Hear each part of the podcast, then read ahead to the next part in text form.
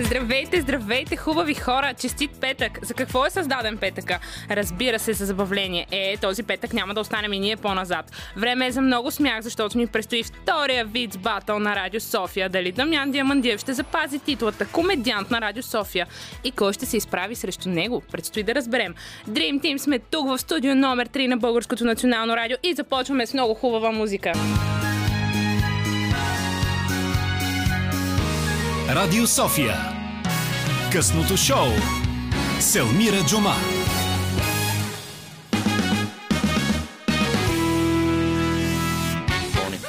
Здравейте, Само здравейте, хубави хора. Честит петък, както обичам да казвам. А, тук при мен е Роман Михайлов. Роман, благодаря ти за този а, прекрасен музикален избор, както винаги. Много си се постарал за мен. Благодаря ти, Елми. Жалко, че нашите слушатели не можаха да чуят моето изпълнение като Валя Балканска на Californian Love. Ами, нашите, за жал, звукорежисьори го чуха. Да, за жалост, А, наистина. даже Васил Сергеев дойде тук в студиото да провери дали двамата сме добре. Но ефектът беше много интересен, защото и двамата бяха загледани в някакви други посоки. Когато чуха този а, звук, шум от, от, от, от мен и в една посока. И двамата погледнаха като алармно само, действо. а, искам да кажа, че днес на ефир с нас е и Веселин Коев, който така вече си влиза в нашия звукорежисьорски екип, така че ще, все по-често ще чувате неговото име и се надявам все повече с късното шоу. Така Yes. че, ха-ха. Преди да започнем с Роман да си говорим за завръщането на приятели, т.е. така дълго очакван а, епизод, искам да кажа първо нещо много важно, че предстои Виц Батъл съвсем, съвсем след малко. И вие може да гласувате, така Роман се подготвя, защото всъщност той е противника на Дамян Диамандиев, а, който ще трябва да защитава тук титлата си комедиант на Радио София. Роман много се е подготвил, така че а, не дей се смя в ефир. Чисто аматьорски съм се подготвил, признавам си, после ще си признавам. Но добре, всъщност, чакай, чакай да си грешките. признаеш, но да кажеш как може да гласувате. Много е лесно. Влизате на нашата фейсбук страница Радио София, БНР Радио София и на сторито пишете кой е по-забавен. Роман или Дамян. Също така може и под поста да коментирате едно от тяхните И две накрая прекрасни гледаш имена. финалните резултати, Елмира Джума. Ами аз вицове, всъщност май трябва да разкажа един, за да поставят дъното, от което да тръгнете нагоре. Не.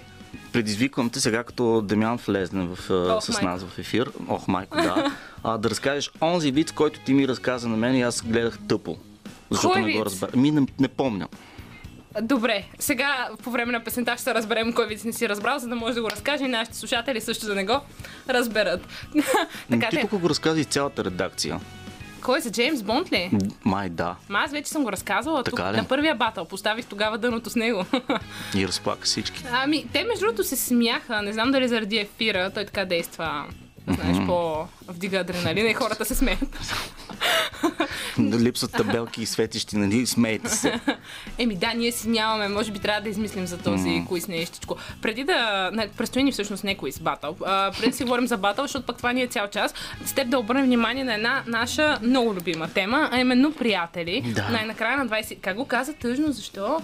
Ще ти кажа защо. Добре, на 27 май те се завръщат официално в една голяма платформа с три букви, така че там може да гледате а, епизода.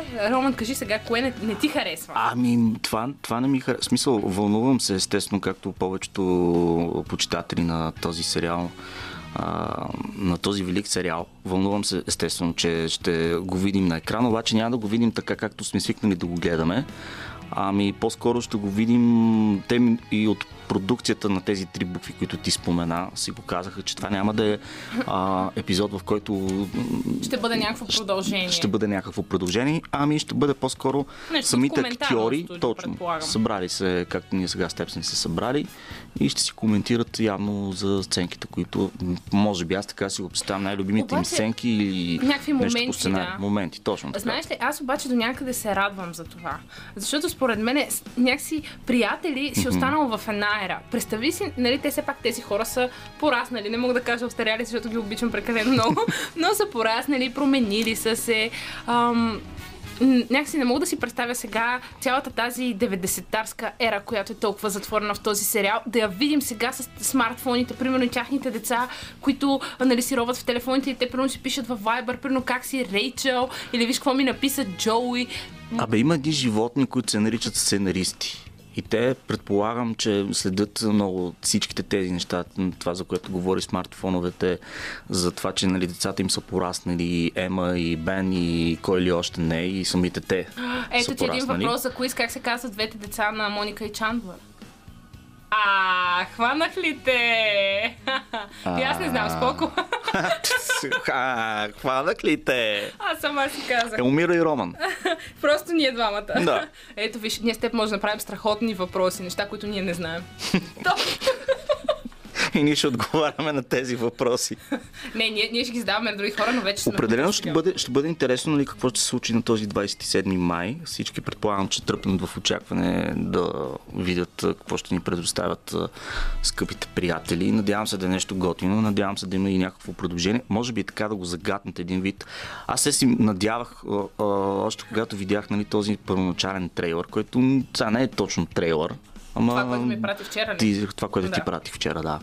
Ама се надяваме м, да много се надявах да пуснат един такъв епизод, в който нали, има някакво действие, нали, да се покаже какво се случило с тези хора, да видят как ще тръгне Самите персонажи самите персонажи точно така и в някакъв даден момент да ни изненадат с още и още и още цял сезон. Ухи. Ох, искаме си Но този- пък, да, това, което ти каза, че по-добре е по този начин, защото може пък да се разочароват. Няма, аз между другото, аз това съм си мислила, че наистина ще бъде може би доста разочароващо да ги видим в тази светлина. Мгм. Добре, нека, нека видим след 27 май, със сигурно с теб така ще си обсъдим нещата. Ти как си вълнуваш ли сега за Виц Батъла? Ами да, между другото, защото навлизам в една роля, в която не съм бил до сега. Аз съм много зев в разказването на вицове. Story of my life. да.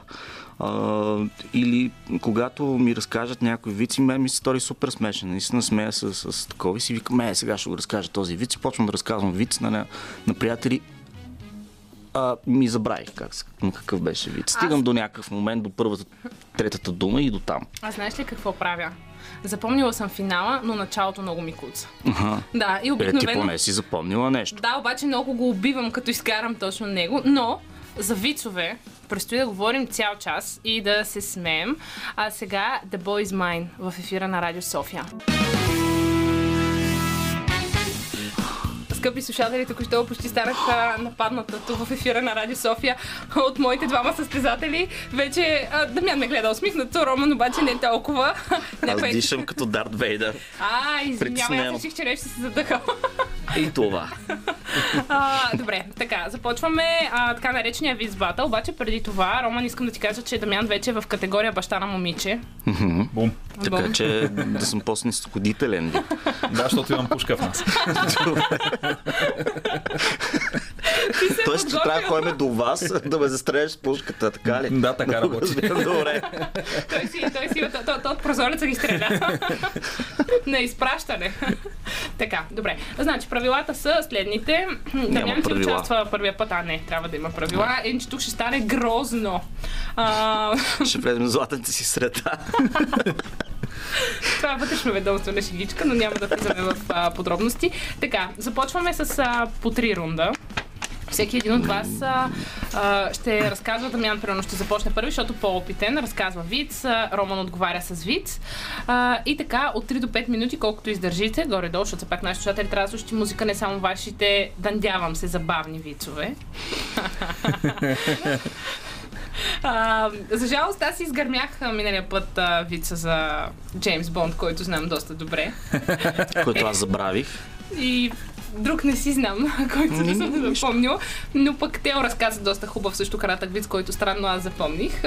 Даже и моят а, днес колега от а, късното шоу в четвъртък обаче ми разказа един виц, който ми го разказа и вчера и днес и аз сравнително помня. Така че ще се опитам, все пак някой трябва да постави дъното, от което вече да растете само нагоре. Надявам се, искрено, Роман, поглеждам теб, защото съм сигурна за Дамян. А, само да кажа как могат да гласуват нашите прекрасни слушатели. Много лесно отивате в нашата фейсбук страница БНР Радио София.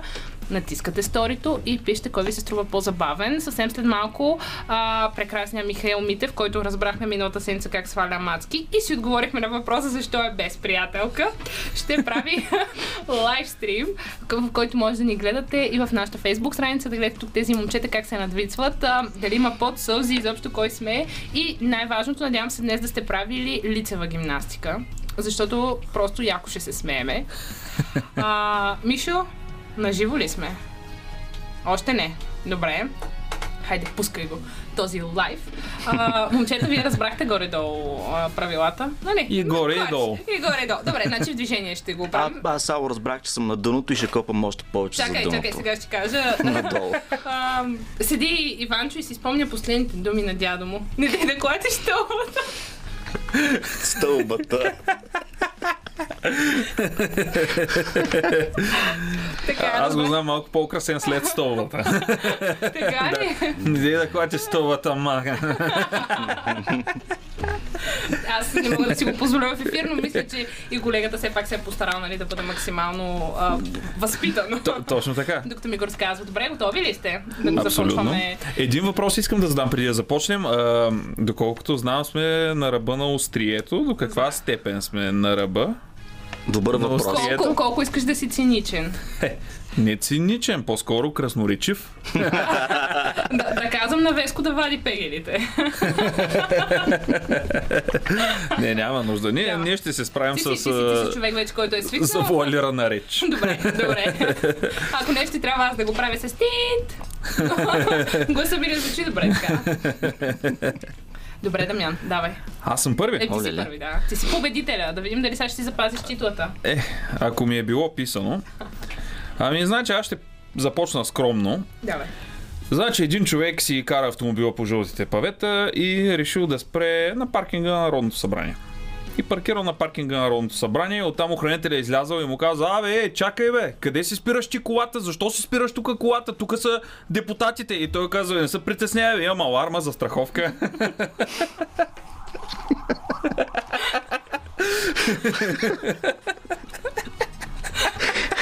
Добре. Еми, Ама, готов ли си да ми, отговориш на ми, това? аз не мога да надградя това нещо. Наистина не мога да надградя, защото аз съм като ученик и съм си написал вицето, защото аз си казах, не съм професионалист. Признавам си го, аматьор съм. Разбивай го. А, аз малко ще отговоря на твоя виц, защото тук попаднах на горе-долу подобен. Какво правиш бе толкова време на прозореца? Чуда се да го затворя или да скоча. Ай скачи, аз ще го затворя.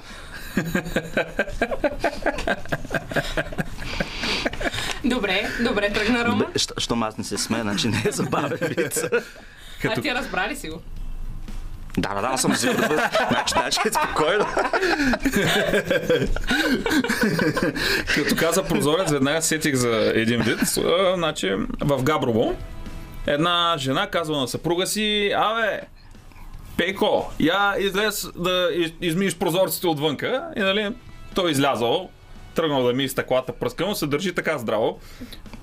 Държи се здраво, мие стъклата, мие стъклата, поглежда нали, надолу този осмия етаж, мие стъклата, изведнъж му се изплъзнал ръката и тръгва да пада надолу. И точно преди да се размаже, казал, не слагай за мен, аз ще имам в болницата.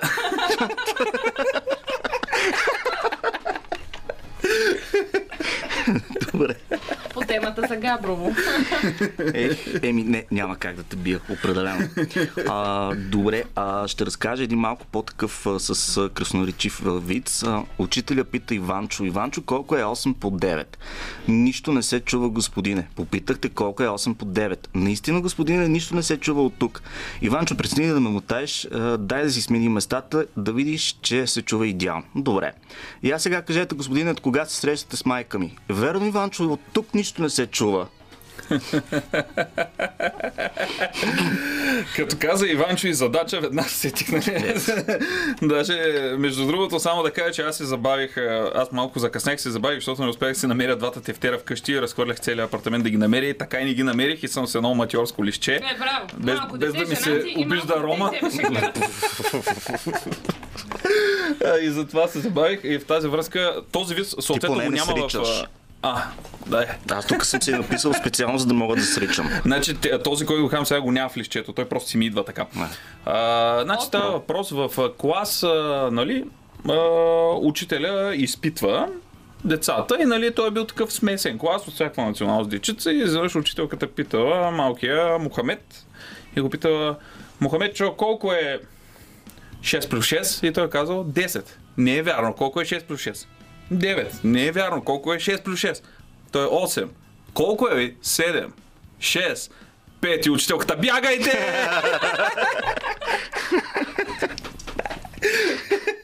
Добре. Ам, така. Тук си избирам един малко черен вид. Бих искала Той, една... той, той започна просто. Да, да. Бих искала една автаназия за мъжа ми. Добре, но преди това трябва да разгледаме неговия случай. Ясно, обаче не му казвайте нищо, защото е изненада. Сетих се пак за подобен вид. Нали?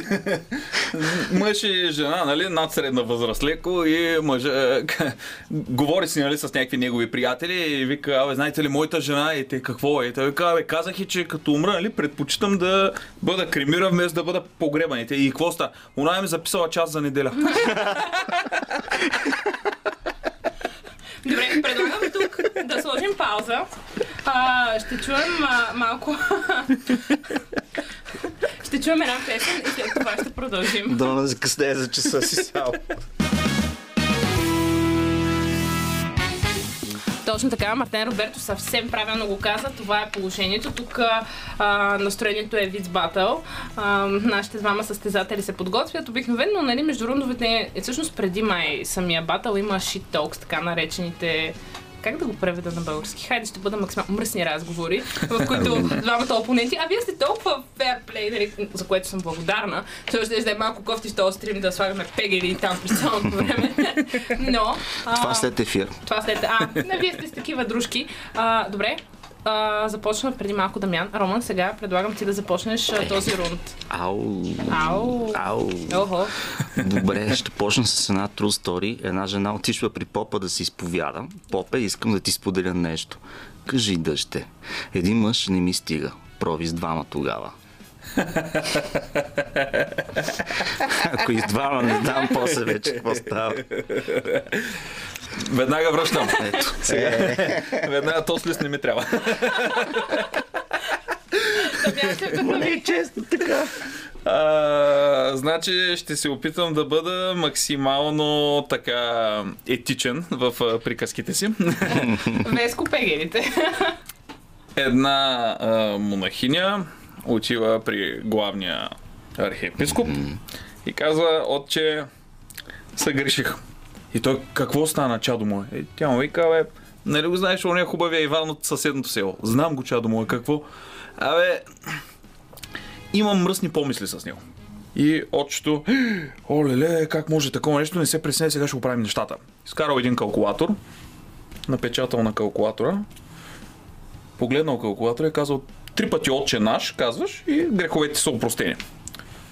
След пет дена обаче тя пак се връща и вика, отче, съгреших. И той, какво стана пак, чадо му? Ами, нали се сещаш ония хубавия Иван от съседното село? Да, сещам се, чадо му. Какво се случи този път? Еми, аз го целунах. И той, «Ей, грях. Как може такова нещо? О, ужас, вика, не се пресня моето умише и сега ще оправим нещата. Изкарал отчето калкулатора, погледнал го, почнал да штрака на него.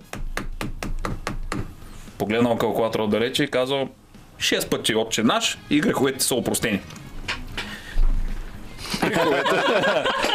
Не, това не е край на веста, просто ще падна от стола. Продължаваме нататък.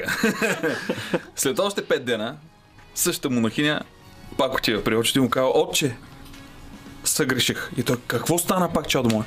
Абе, помниш ли го ония хубавия Иван от съседното село? Да, помня го. Какво стана, моето момиче? Абе, легнах се с него, прелюбодействах. И той, голям грех, как може такова нещо? Не се присняй, моето момиче, сега ще оправим нещата. Изкарал той калкулатора, чукнал на калкулатора, погледнал го така отдалече, дигнал си очилата и казал, е, моето момиче, я отиди и да, да му направиш едно фелацио, нали, че ми се получава десетична дроп. Това е медицински термин. Така е. Така е, да, Медицински термин. Аз не знам какво повече да кажа на това. Добре, да видим. ще отговори? А, Аз няма как да отговоря, по-скоро той да видим как ще отговори на това. Адам изяде ябълка и получи Ева. Снежанка изяде ябълка и получи принц. Аз направих пай от ябълки и всички получиха разстройство. Връщам. значи, Адам, първият човек, събужда се една сутрин, главата толкова много го боли, в устата му суша, вие му се свят, пипа си гърдите, празно и казал, Господи, Господи, къде са ми ребрата, къде ми е гръдния кожа? Той казал, а, моите момче, кой поръчва жени цяла вечер вчера?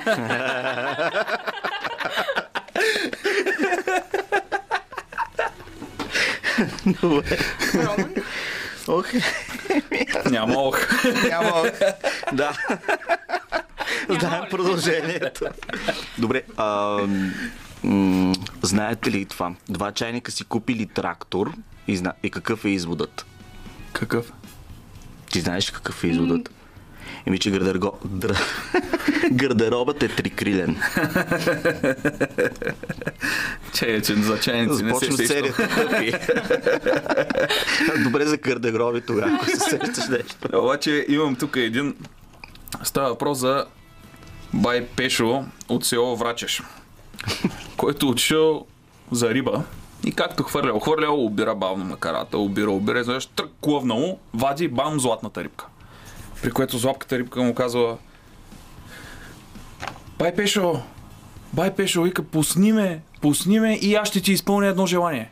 И бай Пешо мислил, мислил и казал Сакам да живеям дорде пенсията ми стане 1000 евро.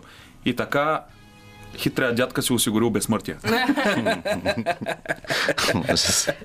Роман, спри. Предлагам така. Запазете най-хубавото за финала. Чуваме една песен и продължаваме. Има сделка. Ако сте в а, нашия лайвстрим, доста сигурно ще чухте така един доста интересен вид а, за един човек в гардероб или може би не. Тъжна история. А, но ние вече вдигнахме градусите, така че време е за финал, както си трябва. Роман, готов ли си да отвърнеш на Дамян?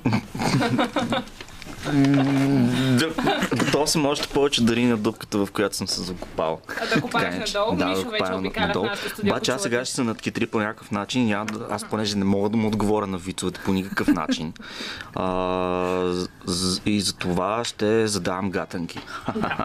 ще, съм, ще лавирам. Какво е казал Батман на Робин преди да влязат в колата? Да ти кажа ли или да те оставите да кажеш? Кажи, ако Ти го знаеш. нали? Скача в Батмобила. да, и влиза в колата Робин. Добре. Дамян, ти очевидно си го довърши, но все пак. А, добре. Ами, аз ще отговоря с а, един вид, който ми харесва. Значи, отшли от CNN да правят интервю на някакъв изключително възрастен евреин, отшли в Иерусалим, нали, на изключително възрастен евреин, който всеки ден се молял на стената на плача. Всеки божи ден. И отшли при него и му казали, дядо, той, да, вярно ли е, че от 60 години насам ти всеки ден се молиш на стената на плача. И той казал, да, всеки ден се моля, без прекъсване. И те, добре, за, за какво се молиш толкова? И той казал, а, аз се моля за, за световен мир, любов, да сме всички здрави на този свят, живи, здрави, да се обичаме, да няма войни. И репортерката и, и добре, дядо, а, а Господ чува ли твоите молитви? И той, а, чува се, едно на стената говоря.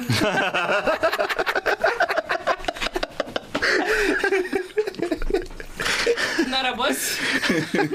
на стената, на ръба на стената си.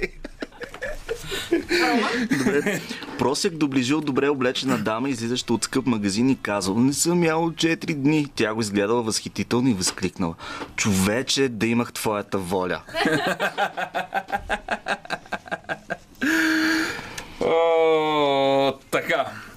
Значи, един дядо с една коза до него пътуват на стоп и дядото дига палец. Дига палец, никой не спира дядото с козата.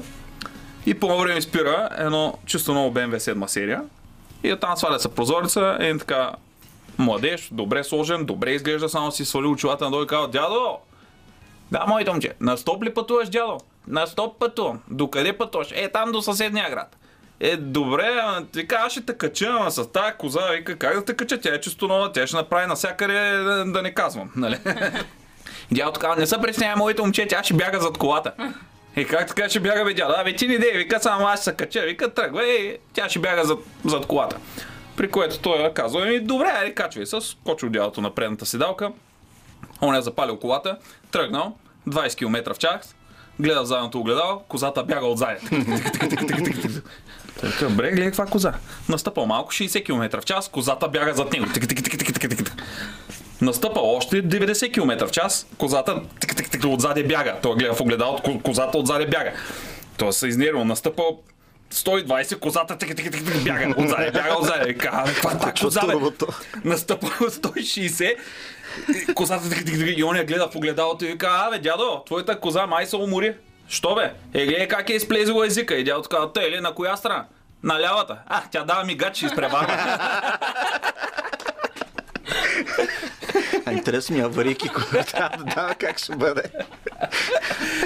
Роман, последен вид. А, последен вид, не по-скоро... бръм, бръм, бръм. По-скоро предпоследен. Добре, а, да. Гатанка. Голямо, червено, разтегателно, от време на време се изпразва, що е то. Голямо червено разтегателно. Не знам. Не знам. И карус. Това не го разбрах. И Карус. За автобуса става въпрос. За автобус. Ти си млада, е умира. Млада си. А, ние сме се лангъркали. Е, Добре, Дамян, последен вид от теб и а, вие имате последни няколко секунди да, да гласувате за победителя, защото трябва да го закриваме този час. Добре, ами значи една жена пребърквала сакото на мъжа си и намерила нещо изключително смутително. И отишла при него и му казала, абе, Петре, бе! В какво си се забъркал, бе, Петре? Що ма, какво?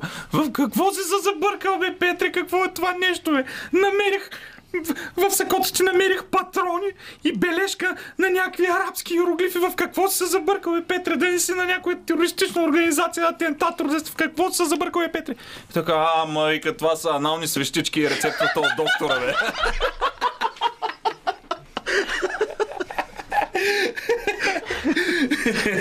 Добре. Последна, последна гатанка, моля те. Давай, давай, бързо, много бързо. Две зелени нагоре-надолу, що е то? А, те забравям с не. Не. Два зелени домата в асансьор. А. Добре, проверяваме кой е победителя. Готови ли сте? Да. Таран, таран, таран, таран, таран. Таран, таран, таран, таран. Хайде де. А! Много странно! Това никога не се е случило. Какво? Не знам как да реагираме. Ти си победител, нали? Не, 50 на 50. Реми. Не, не мога да повярвам това аз. Роман, мисля, че трябва да направиш реванш. Виж, хората са Явно. гласували за теб. Очудо се, защо? Явно, явно ви харесват като двойка. Добре, а, Дамян, в а, две минути предстои ти събитие, разкажи ни за него. А, предстои ми събитие, значи може би хора, хората знаят. Аз съм водещ на едно комедийно шоу, което се казва Вицария. То е за вицове и смешни истории от типа Open Mic. И а, то се провежда около 50 на пъти из цяла България, но заради COVID-пандемията последното ми шоу мисля, че беше на 11 март 2020 година, примерно. Така че Ще кажеш след... 2000 година. Не, не, тогава съм бил само на 10. Та, след повече от една година престой, Вицария се завръща и ще се проведе в София на 19 май, което се пада сряда, в един бар на улица Граф Игнатиев номер едно, един бар за рок-н-рол под колоните, Добре. изключително дискретен. Също едно друго заведение. Срещу едно друго. Точно така, а, ще се проведе от а, 8, 8.30, 8.30 вечерта започва, 8 се отварят вратите, така че който иска да присъства, да разкаже на микрофон на сцената или не на сцената от място да разкаже виц или смешна история, може да заповяда на вицарията. Добре дошъл е. Добре дошъл, е, ще си изкараме разкошно. Добре, супер. Хубави хора, след малко ще си говорим за криптовалути, а преди това новините на Българското национално радио. Започва и втория част на предаването Хубави хора. Време е да обсъдим криптопазара и последните новини около него. Специалистите изненадани ли са от решението на Мъск и за какво да внимаваме по време на инвестиция. Ако имате въпроси, знаете номера 029635650. Започваме! Radio Sophie.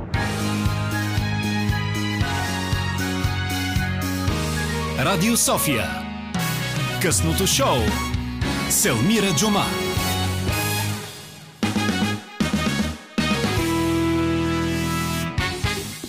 Здравейте, здравейте, хубави хора. Време е вече да говорим, ще да кажа за пари, но май е много голямо клише, така че е време да говорим за криптовалути. Dream Team сме тук. Не съм с един звукорежисьор, а с цели двама. Може вече да си представите колко съм а, специална. Веселин Коев, новото попълнение в нашия звукорежисьорски екип. И разбира се, Васил Сергеев, който клати недоволно глава от другата страна, но съм обещала да не пея, така че обещавам ви на вас, че ще е наистина един много хубав а, един час. Получихме всички ваши въпроси. Надявам се да имаме време да ги зададем в този един час, но спокойно и да не успеем. Ще си направим нова среща. А, при мен а, са, първо започвам с а, Петър Гаврилов, който вие вече познавате и сте чували. Здравей, Петър. Здрасти, Умира, как си? Чудесно. Виждам, че и ти изглеждаш добре. Благодаря. А, и Иван Драганов, който пък е от дясната ми страна. Здравей, здравей. И аз се чувствам добре, ти как си? Чудесно. Направо предлагам да започнем да си говорим за криптовалути, но преди това, много, много интересно, много наши слушатели се интересуват всъщност вие самите как започнахте да се занимавате с криптовалути. Така, аз започнах преди 4 години, още преди последния балон на криптовалутите. Технологията ми беше много интересна и започнах да разучавам целият пазар. От тогава не съм общо след оставил криптовалутите, технологията супер бързо се развива и е страшно интересна и всъщност има много пари, които да се правят, така че няма как да го пусна. Да, да, да. Аз а, влезах по-късно, реално миналия пазар го изпуснах, но за криптовалути чувам от толкова много години и откакто се запознах с Петър преди година и половина, заедно почваме да разискваме такива теми и стана много интересна тема за разговори. Последствие решихме да започнем да направим някакъв подкаст и ние се образуваме в това същото време и да направим най-доброто от това да образуваме хората и нас в този процес. Със сигурност ще си говорим а, и за подкаста, но нека започнем може би с най-прясното и това са последните новини около криптопазара и рязкото падане на повечето валути. Очаквахте ли го вие двамата? Аз, ако трябва да бъда честен, не го очаквах.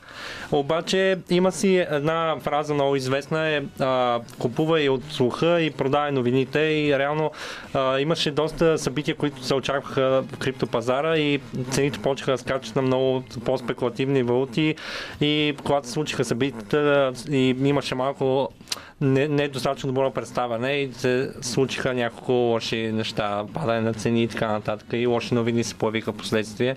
В това число, нали, Елон Мъск, изказванията му за биткоин, че замърсява околната среда, отказа да приема за да плащане с Тесла и така, да.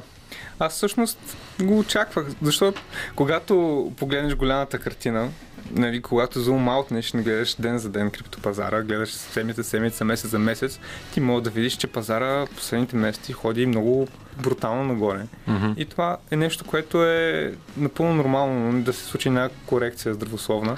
И даже е много хубаво, защото това означава, че целият пазар по-дълго време ще се ходи нагоре, а няма да е експлозивен балон, както беше през 2017 година. Да. А и в момента има доста на платформите, които се търгуват децентрализирани ексченджи и така нататък, се търгува на Ethereum и Ethereum много поскъпнаха транзакциите на него от порядъка вече на 500 долара за транзакции. Просто малките купувачи биват изкарани насилствено от тази система до момента, докато сега ще има няколко апдейта и в децентрализираните ексченджи в системата на Ethereum следващите няколко месеца. Искам да започнем от началото, понеже когато получих голяма част от въпросите, ми стана ясно, че доста хора не разбират самата система. Знаят, че от криптовалути се правят пари, но как точно стават нещата не знаят. Купуват някакви неща, после вследствие нищо не става и се получава, че едни хора печелят, други не. Така че нека започнем от там да ни обясните блокчейн системата. Да, така. Блокчейна представлява една децентрализирана мрежа, в която всеки участник има достъп до, портфе... до транзакциите на всички други участници. Тази мрежа е изцяло е, транспарентна И това, което прави уникално, за разлика от банките, е, че всеки един участник се доверява на другите участници в мрежата, за да могат взаимно да си верифицират транзакциите. За разлика от банките, където само банката като институция верифицира транзакциите. Това е с две думи.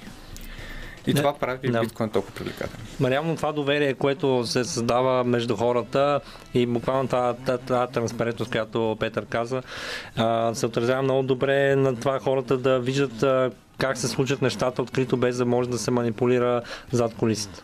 Въпрос имаме от слушател. А, има ли шанс биткоина да падне до такива ниски нива, както през март миналата година? Според мен ще стигне по-низко, отколкото е в момента, но това няма да е следващата половин година със сигурност. Аз мога да кажа, че абсолютно всичко е възможно. Това, което се случи през март миналата година, ни показва, че колкото и да изследваме модели на финансови пазари, нищо няма сигурно. Аз лично вярвам, че в дълготраен аспект криптовалутите ще продължават да се качват нагоре. Може да има моментни спадове, но това е напълно нормално. Защо тези валути са альтернативни на нормалните? Защо хората ползват криптовалути? Да. хората ползват криптовалути главно заради спекулацията. Честно казано, те влизат в пазара, защото са чували, че много пари могат да се направят и остават за- заради технологията. Технологията е наистина м- променяща света, защото представи си тази система, в която всеки се доверява на всеки един друг и всичко е транспарентно. Това може да се приложи не само за финансите. Това може да се приложи за много други аспекти от живота. Това може да се приложи за верифициране на лекарства по пътята, понеже има много фалшиви лекарства. Това може да се приложи за верифициране на споделяне на информация. Да, както и оригинални продукти, които могат да потвърдиш, че са оригинални в крайна сметка. Точно така, че не са фалшифицирани. А, очаквате ли криптовалутите да изместят обикновените пари? Това явно е въпрос, който интересува много хора. М- Има една много така дъл, дълга за обяснение теория, но в крайна сметка всичко ще се случи в някаква симбиоза, евентуално в най-добрия сценарий.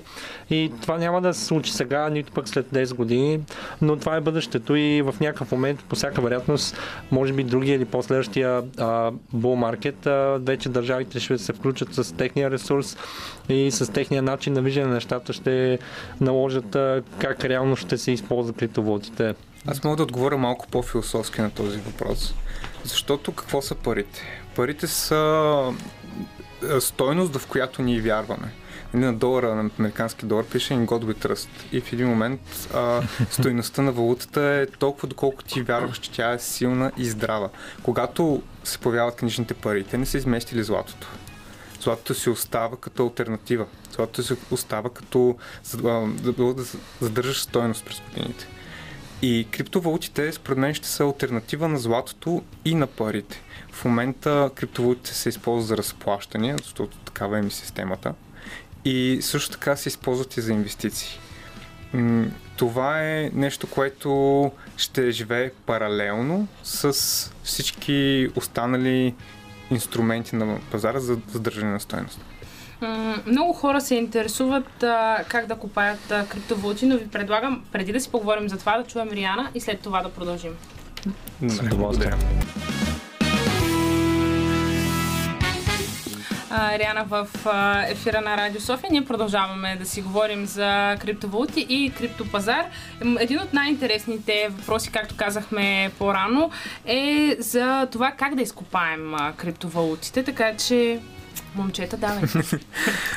Криптовалутите се копаят а, с машини, а, процесори, видеокарти, като копането представлява решаване на един много сложно зададен алгоритъм. Така, тази машина, която реално решава алгоритъма, това се нарича доказателство за работа, тя преминава през милиарди изчисления на секунда и това харчи изключително много ток, за да може да докаже работа, която върши. Всички такива машини комбинират своите усилия и или изкопаваш а, криптовалута, то специфично за биткоин, всяка е различно, специфично за биткоина, всяка 10 минути се дава, изкопава един блок и един блок ти дава в момента мисля, че биткоини нещо. И който го изкопае, който успее да разреши проблема, който е много-много труден, получава цялата награда. Има и така наречени cloud mining, т.е. копане в облаците, както клаудче, където си държиш док- документите. Там м- много компютри работят заедно и ако този облак от компютри успее да разреши проблема, То се разделя по-равно ли? точно така, Да. да, се разделя по-равно, да. И реалността е така, че в момента не може да купаеш с лаптоп, трябва ти сериозно устройство, което даже в момента на пазара почти не мога да намериш, защото всички го изкупуват. А то Да. предполагам, че трябва и помещение, нали, което да е... А, да Мо- се охлажда или поне такива слухове се носят. Да, те затова най-големите да, компании, фирми за копачки реално се намират а, в, а, в Исландия, има в северните страни, където охлаждането не е Става такъв. по-лесно, да. Става по-лесно, защото е много скъп ресурс реално и взимат печалът. Да. И страни също така, където е ефтин ток. Да, като Китай. Да. А точно, а пък в Китай не е ли точно биткоина забранен изобщо този вид криптовалути? Забранени са самите места, на които се продават. Но ти няма как да забраниш биткоин. Биткоин е децентрализирана мрежа. Ти можеш да си го купаш колкото си искаш, ти можеш да си транзактираш по мрежата, това няма кой да го забрани, защото биткоин не е регулирана валута. Регулирани са борсите, които го продават. Но самия биткоин е на световно ниво връзка. Няма как. И всичко е анонимно. Профилите повечето нямат имена. Абсолютно. Добре, нещо ново, така, което прави много силно впечатление. Това е NFT-то. Какво представлява то? Този път го казах правилно. Е, ами NFT-то реално е а, всякакъв вид изкуство или дори някакъв документ, може да бъде музика, може да бъде а, рисунка или файл, филм и така нататък, който по, чрез блокчейн ти се дава сертификат за собственост и така а, след като започна бул маркета, NFT-то много нашумя, още от миналия пазар имаше няколко проекта, които направиха страшни продажби нео- неочаквани и сега вече започнаха известни личности да си продават а, твитовете, а, драсканиците, рисунките, а вече създадаха и доста платформи на, на базата на Ethereum, които, на които можеш да си качиш изкуството и хората спекулират с цената и получаваш дивиденти от това нещо и остава в системата за винаги. А ти самият мисля, че си купувал или продавал. Да. Аз реално направих три NFT-та, две ги подарих, едното още ми стои, но заедно с един мой приятел му продахме едно NFT, негово мисля, че за около 1000 лева някъде и то за два дена, което беше много голяма изненада, ама той си има някакъв гръб последователи и затова беше по-лесно, защото трябва да има все пак кой те ви, нали, не мога просто кача една картинка и да очаквам да я продам за 20 000 лева. А, така, въпрос а, от слушател. В момента, доколкото съм запозната, сезона на ауткоините, според вас до кога ще продължи? Ами, това е, много, това е много интересен въпрос, честно казвам, много труден. А, тук вече се гледа технически анализ на доминантността на биткоин, тъй като пазара се измерва в биткоин спрямо останалите криптовалути. В момента биткоина на- е на един така наречен даунтренд и в момента вече се слезна с около 15-20% надолу и според а, повечето експерти казват, че има още поне 10% които да слиза, които са а, насочени предимно в най-малките криптовалути и те 10% са от порядъка на примерно а, 100-150 милиарда, обаче като става въпрос за валути с капитал 10 милиона, всякакъв, всякакво допълнително вкарване на пари се отразява много значимо за цената. Добре, още един въпрос. Аз тук малко ви бомбандирам, но вие за това сте дошли. С удоволствие. А, край, а, в края на годината а, предвиждат пазара да се срине на криптовалутите, както през 2018. А, вие самите имате ли план как да действате и а, дали ще е толкова сериозен самият срив, колкото през 2018? Така. По принцип, самия срив на пазара е нещо, което може да бъде предвидено до една степен, защото пазара работи на цикли. Те са 4 годишни цикли, 4 години пада, 4 години се качва. Нали? 2017 беше последния буран, до, до, до 2 години падаше след това и сега пак тръгна да се качва. Нали? 2021 биткоин мина своя нов, направи нов рекорд. В момента ситуация е такава, че играта малко се променя. Променя се, защото влизат институциите в пазара. Тоест, много институции и банки започват да делегират някаква част от портфолиото си в на криптовалути и биткоин. Това не можем никой да каже на този етап как това ще влияе на пазара. ако се води по стари анализи, да, може вероятно края на годината пазара да падне. Да, по принцип, когато, зависимо с колко бързо се нарасне, кол- колко бързо биткоин достигне колосални цифри, толкова по-бързо ще падне. Но ако биткоин продължава да върви така спокойно, плавно, бавно, може и цикъл да продължи повече време. Да, в момента има три сценария, между другото. Единия е за, те са всичките за максималния капитал на целия пазар. Е, да, най-лошия вариант е 3, а, 3 трилиона, средния е 5 и вече най-оптимистичният е 10 а, трилиона. Моят съвет към хората, които инвестират е да, да са разумни естествено и да евентуално да започнат да слушат за някои от тези майлстонове за когато дойде момент, когато да изкарат пари в крайна сметка. И за да довърша за въпроса, понеже ти пита дали имаме планове да излезем от пазара, а, всеки инвеститор трябва да бъде наясно, че тези пари, които ти вкарваш, трябва да си готов да ги загубиш. В момента вкараш ли ги в някаква инвестиция, ти тези пари вече ги нямаш. Да. Затова много хубаво си направиш стратегия за излизане от пазара, а, която вече си е до това при- привкус на риск. Много често хора, когато си отвоят парите, изкарват си половината, т.е. това, което са вкарали, и по другата половина си остава в криптовалутите, които те имат. Има различни стратегии, тя е до- до- достига Воява се портфолиото, ти скарваш 20%. Отвоява се, пак скарваш още 20%. Да. Нали? По този начин винаги имаш 20%, които да изкараш. А, аз точно това искам да ви попитам, понеже в много такива групи за криптовалути, нали, особено се акцентира на биткоин и а, там хората казват, нали, не дей да продаваш биткоин, дръж го до последно. А, ти май ми каза днес точно обратното. Много зависи вече какъв менталитет искаш и с какъв привкус на риск си. Има хора, които религиозно вярват в криптовалутите и че те ще стигнат а, колосални суми и ако ти си готов да рискуваш за това, давай. Аз лично държа. Между другото, а, много е важно какъв тип инвеститор си, тъй като ако си тук за технологията и не искаш да станеш милионер за един месец, значи това добра стратегия с биткоина е да, да подходиш по този начин, не просто да купуваш, никога не продаш, да минат 10 години, 15 и ти ще си в най-вероятно в едно доста добро положение, независимо от пазара. Сега, ако си с друга цел и си влезнал тази година и изкараш много пари, точно в този момент биткоина със сигурност не е най-добрият вариант. Добре казано. Предлагам ви тук да направим една пауза Everyday People и след това да продължим. Хай!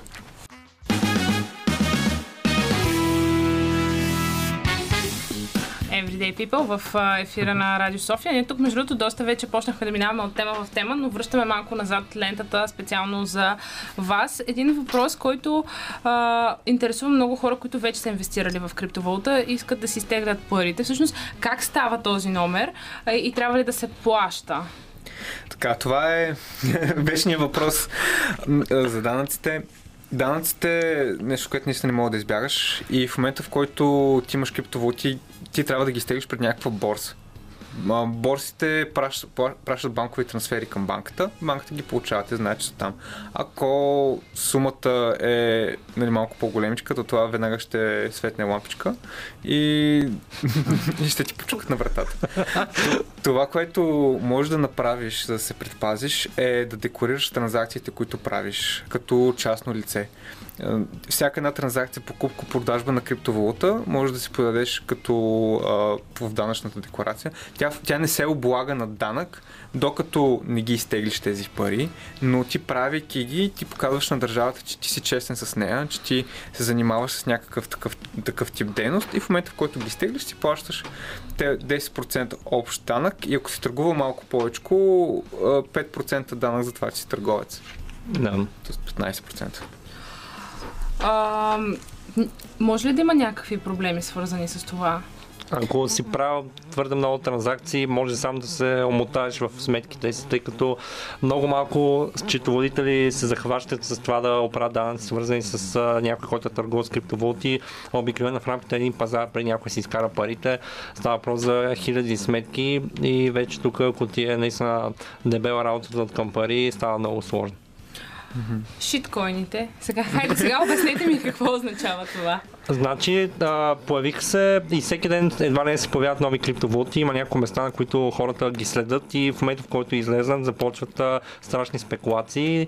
И тъй като сега имаше Dogecoin истерия заради, заради Елон Мъск и още 100 други причини, а, тръгнаха много други валути, които са като дали копия или дали приличат с подобна кауза и така нататък. И те успяха да разпалят една огромна вълна, тъй като изб... започнаха да избухват с на порядъка първо на 1000, 20, 30 хиляди процента в рамките на един ден. И а, тъй като проектите по принципа от чисто а, технически са издържани, а, показват доста голяма възможност за много хора да изкарат пари.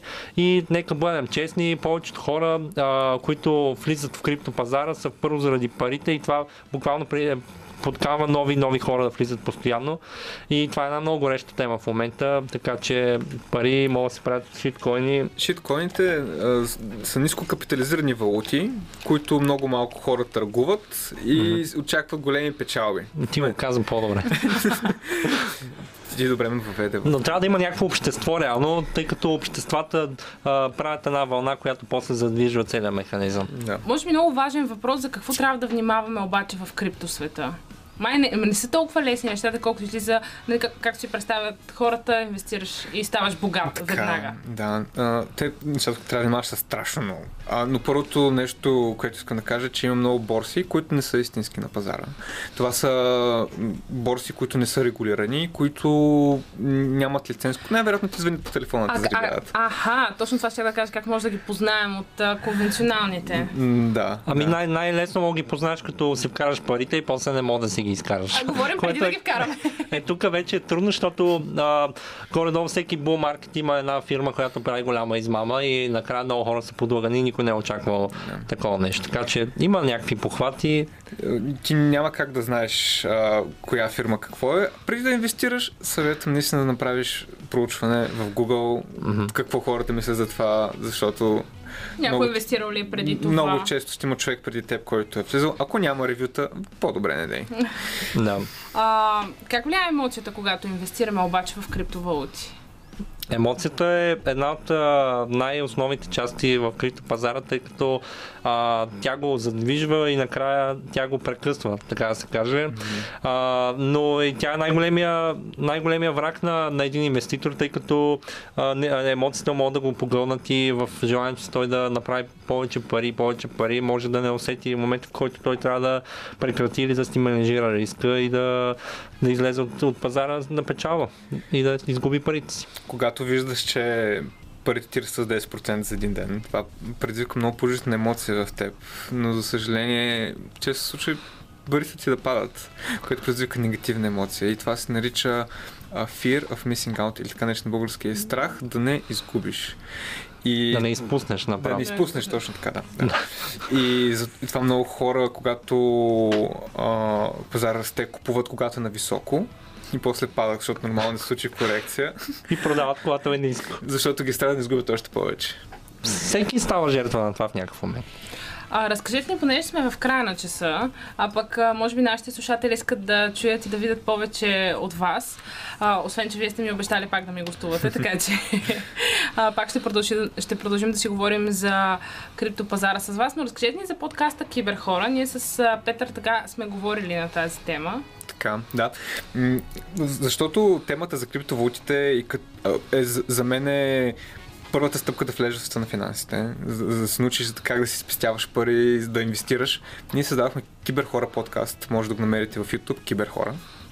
И в него разясняваме от А до Я всички тези теми, които ти нас днеска ни пита. Имаме за шиткоините, за биткоин, за копаенето. Много по-подробно. Много по-подробно и с някои от темите водим и гости. Даже утре темата за данъците ще публикуваме а, видео. с- Значи ето всеки, който се интересува утре да погледне вашето видео. Точно така, да. Събота 9 часа сутринта. А вие рано-рано. Мислех, че вечерта, но браво. Като станеш с кафето. А, добре, момчета, много ви благодаря за това гостуване. Ще продължим да си говорим а, по тази тема. И още това бяха Петър Гаврилов и Иван Драганов. Предстоят новините на Българското национално радио, а след това ще си говорим за мода. Радио София. Късното шоу. Селмира Джума.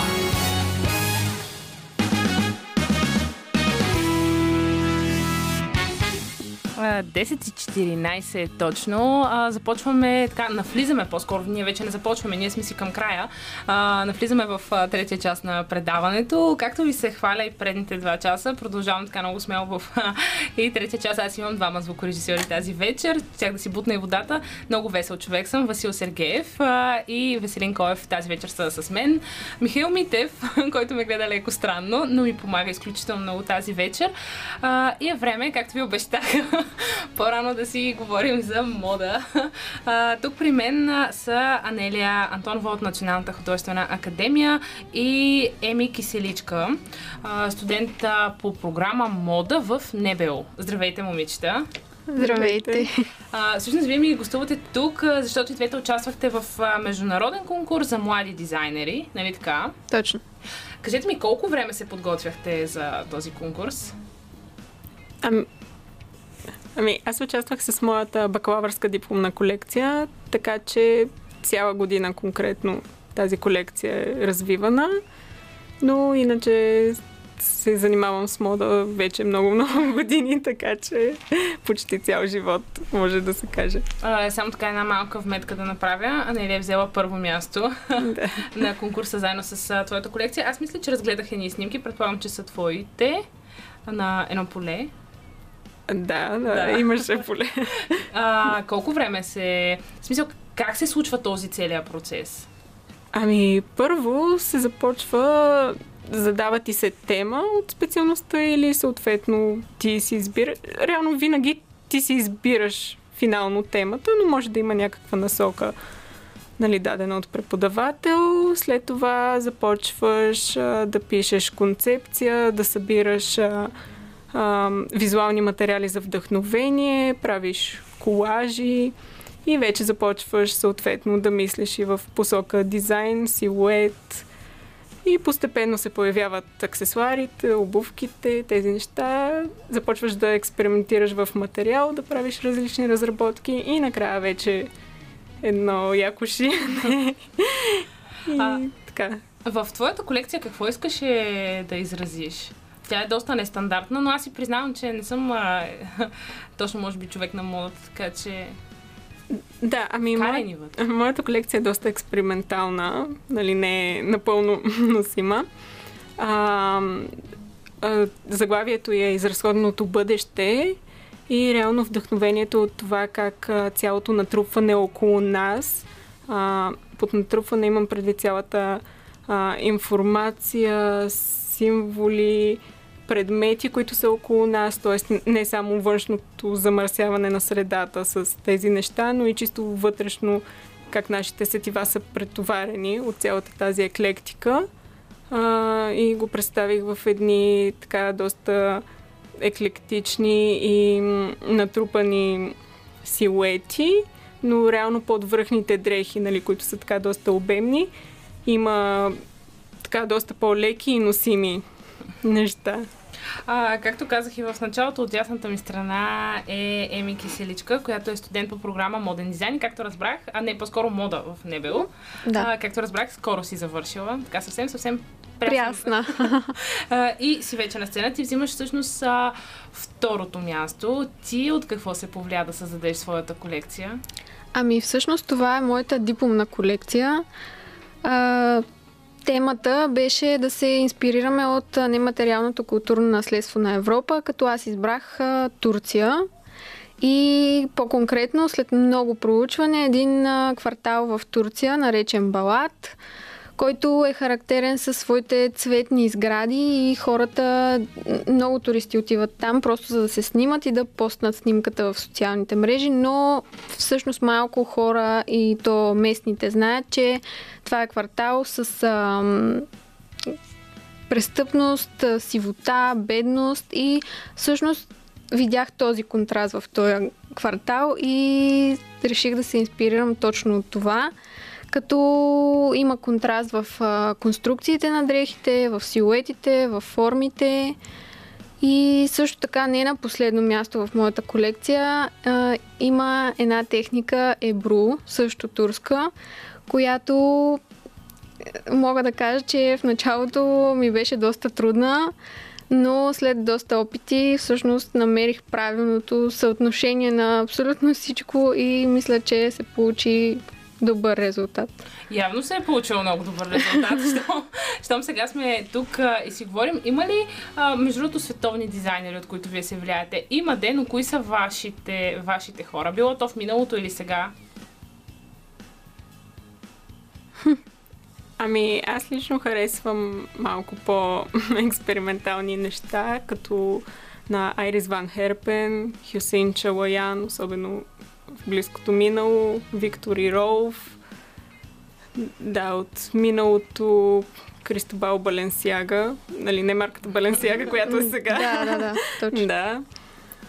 И да, общо... А, Ком де Гарсон, също така много японците имат доста интересни доста интересна стилистика като цяло.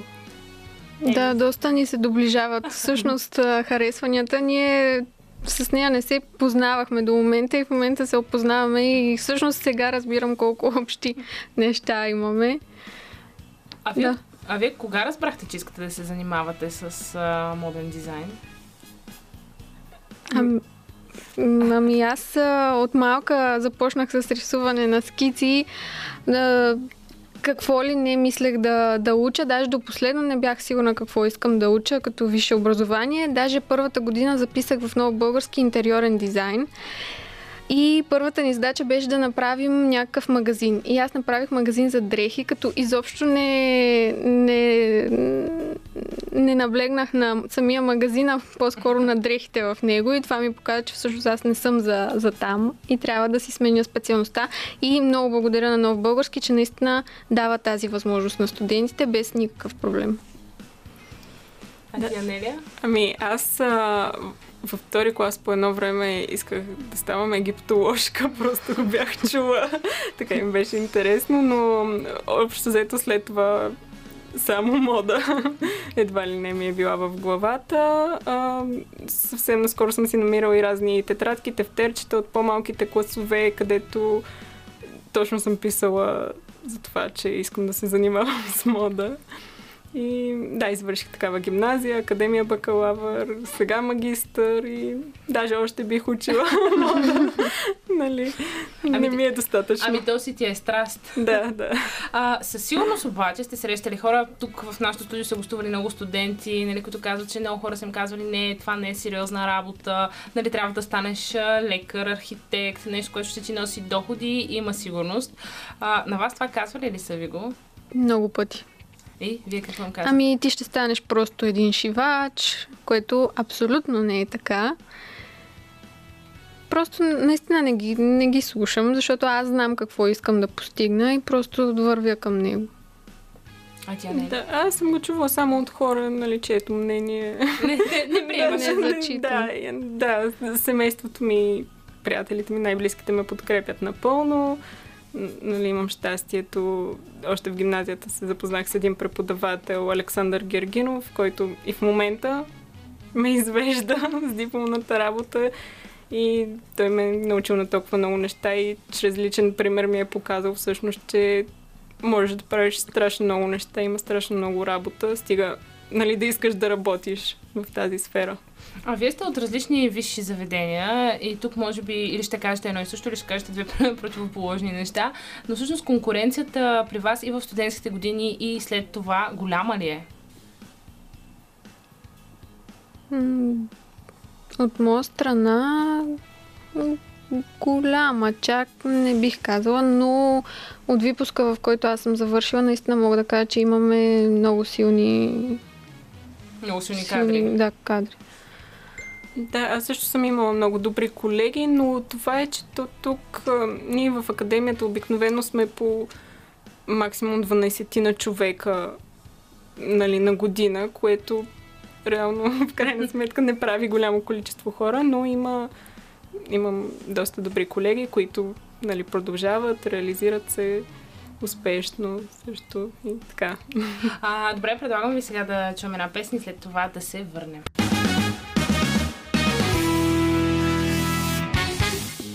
Анелия Антова и Еми Киселичка са тук при мен. Аз направо ги наричам и двете победителки. Едната е взела първо място, другата второ, но това може би е без значение. При вас аз не мисля, че има някакво такова голямо а, премерване на его, понеже предполагам, че доста голяма част от нашите слушатели също не знаят как протича един такъв конкурс, какъвто е бил вашия. Ще ни разкажете ли как се казва от сутринта до вечерта? Как а, премина, как го живяхте вие?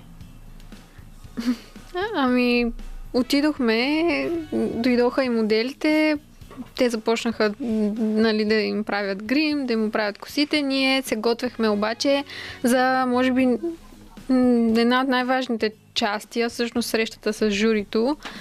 А, аз лично подготвях дрехите, гладех ги, оглеждах ги отново за някакви детайли. Дойдоха моделите, започнахме да ги обличаме и всъщност отидохме пред журито. И може Да, и то всъщност целият този процес с привличането на моделите обикновено винаги е една лудница, защото нали ти чакаш следващия да освободи моделите и да ги облечеш и ти след това и си е малко напрежение. Аз винаги съм си мислила, че във вашата професия всичко свършва до нарисуването на модела и после така не само попреглеждате нещата и окей, пък то всъщност вие си малко къртовски труд ми се вижда. Да, да, особено ако ти е и по-голяма колекцията и хамалска работа си е и пренасянето насам натам. А вие, вие за, специално за това ревю ще го нарека, за този конкурс, вие сте си шили дрехите, всичко сами сте си направили. Да, да. точно да. Доста, браво, браво, доста сериозно. Само да кажем, че всъщност през а, есента вие ще представите България на международен конкурс, което не е малко. Ами да. Да, на мен лично тази част от наградата особено много ми харесваше. нали, още като разбрах за нея. Да, нали, ние си Като- говорихме по време на песните, че всичко е условно, нали, не се знае, зависи според зависи. Нали, все пак а, COVID пандемия. Да, да. Но пък ще бъде много яко. А, вие ми споделихте, че ще бъде с същите колекции. Но предполагам пък там и ще се срещнете с много други нови дизайнери. Пак такива млади като вас. Ами да, то, всъщност доколкото разбрахме и двете, то е като цял процес. А, имаме срещи, нещо като лекции, може би. Да, спомнаха за някакви workshop така, нали, колаборации. Да. А, един наистина много важен въпрос, който искам, а, скъпи слушатели, вие да чуете, защото аз изключително много се изненадах, че тези две прекрасни млади дами нямат време да ушият дрехи за себе си, а за всички други. не, види, не, не, не сте ли искали да си направите нещо ваше или просто се не ви оставя време? Ами, или не остава време, или аз лично някак имам повече удоволствие да правя дрехите за другите. Ти подарявала ли си твои дрехи на твои приятели? Да. И да. как реагират те? Това, между другото, доста оригинален подарък. Ами да, те страшно много се радват, като видят нещо такова. И е уникална дреха. Няма друг да, Да, облече. точно което така. е много яко. Ти, Анелия? Ами аз обикновено се имам срок за някакъв проект, който да завърша и не остава време за... Остава, но много рядко за такива удоволствия. Ти вече завърши своята магистратура, нали правилно съм Ами, разбрала? Или почти? не, точно след един месец някъде. О, искам. А, с тази колекция? Не, има нова. О, не, а за колко време я подготвя? Ами, не, реално даже се проточи към две години, година и половина, понеже магистратурата е нали, с такава продължителност. А, как си представяте двете вашето бъдеще? Това е такъв много, много странен въпрос, но, но как, си, как виждате нещата с вашето развитие в тази професия? Ами, на мен много ми се иска на първо време да отида някъде на стаж в Европа. Нали, имам някои от дизайнерите, които спомнах по-рано. Да, така че сега веднага, щом завърша, ми се иска да кандидатствам и аз ще си продължавам с да участвам в най-различни проекти, конкурси, на ремонтни фестивали, така нататък. Бранд все още може би няма да основавам като нали, конкретно да шия и да продавам То не се в знае. магазин. Да, не да, се да, знае. не се знае, но нали, за сега това не е главния. Не е План, ти цел, да, да, да. Искаш да си продължи да си се развиваш. Да, да. Ти, Еми? Ами аз съм на същото мнение. Според мен, а, особено аз дори не съм завършила все още магистратура и искам а, да натрупам опит и да се почувствам по-сигурна, за да започна нещо. А, момичета, благодаря ви много от целия екип на Радио София. Жива, а, желаем ви много успех в а, Украина и като се върнете ще дойдете да ни разказвате как е минало там. Разбира се. Много благодарим. Благодаря. Всъщност продължаваме предаването с една международна новина. От а, 28 април насам Колумбия е сцена на масови антиправителствени протести срещу президента Иван Дуке и неговия кабинет. Държавата ежедневно е разтърсвана от сблъсъци между протестиращите и полицията, като впечатление прави бруталността, с която служителите на реда се опитват да потушат протеста. Към момента има десетки убити и стотици безследно изчезнали протестиращи. Сред жертвите са и полицаи. Забелязва се слабото медийно отразяване на колумбийските протести, макар че събитията там би трябвало да предизвикат голям международен отзвук. Кадри от, от протестите могат да се намерят само в социалните мрежи и платформите за видеосподеляне, като всички клипове се публикуват със слоган SOS Колумбия. Разследващият журналист от сайта Dere Military, Руслан Трат, разказва пред репортера Георги Карамфилов за причините, които предизвикаха протестната вълна и връзката между протеста и марксистската бунтовническа армия на Колумбия ФАРК. Каква е причината гражданите в Колумбия да протестират вече втора седмица? Официално протестите са започнали на 28 април.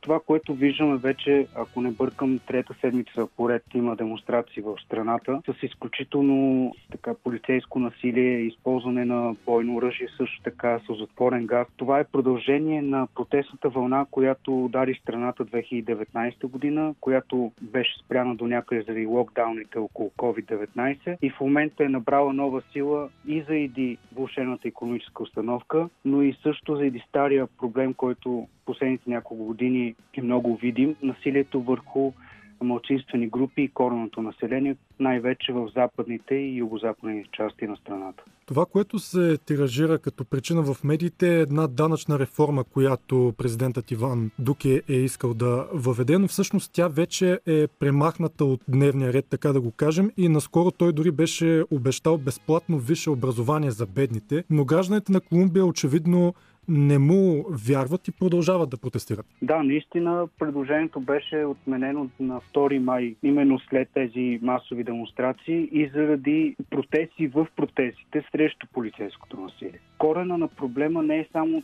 този проект закон. Разбира се, че а, хората биха искали да имат безплатно образование или каквото обещал президента, но а, основата на, на протестите е също така и дискриминация, която има последователна от правителството в момента, но и предишното до някъде. Корена е в липсата на добро прилагане на мирното споразумение с ФАРК. Тук според мен е важно да споменем за тези наши слушатели, които не са запознати с мирното примирие с ФАРК. То от 2016 година от посещението на индийския мирен активист, така ако можем да го наречем, Шри Шри Рави Шанкар. Всъщност оттам се корени голяма част недоволство, което виждаме сега по улиците на Богота. Освен, разбира се, економическата криза, освен големите нива на безработица в провинциалните зони. Не е случайно едно от най-засилените места с протестно движение е Кали, където има огромно местно население, корено население, но също така има наркотрафик, има полицейско насилие и също така след 2018 година мога само да кажа няколко данни. От 2018, когато идва на власт Иван Дуке, има 640 убийства на местни социални лидери, активисти и лидери на местно население, като само за 2020 са над 230 подобни убийства, в които официално са обвинени бивши бунтовници от ФАРК, но местните хора съобщават и за намеса на военни и паравоенни групи, свързани с правителството. Както сам казахте, направи впечатление бруталността, с която полицията се опитва да потуши самите протести и самата армия участва. По информация на Алджазира, смъртните случаи са над 40, а изчезналите лица са над 400. Защо правителството реши да прибегне до такава бруталност за потушаване на тези протести? То е като гражданска война. А, аз дори мисля, че прочетох съвсем наскоро, мисля, че броя е достигнал вече, мисля, че 50, 49 или 50 души. Със сигурност ще очакваме и още убийства, защото от няколко дни правителството разположи и военни части, както казахте. И ако полицията действаше до момента така едно ограничено пространство, военните имат много повече правомощи и те бяха разположени не само в столицата, бяха разположени и в райони на Кали, за което говорихме преди малко, и като цяло в западните и югозападни части на страната, където именно са най- най-много демонстрантите. Те идват от тези райони най-вече. Насилието може да ескалира също и по линия с бунтовниците. Да не забравяме, че Колумбия е епицентър на такава дейност а, и действията на правителството, които за съжаление не са прецедент.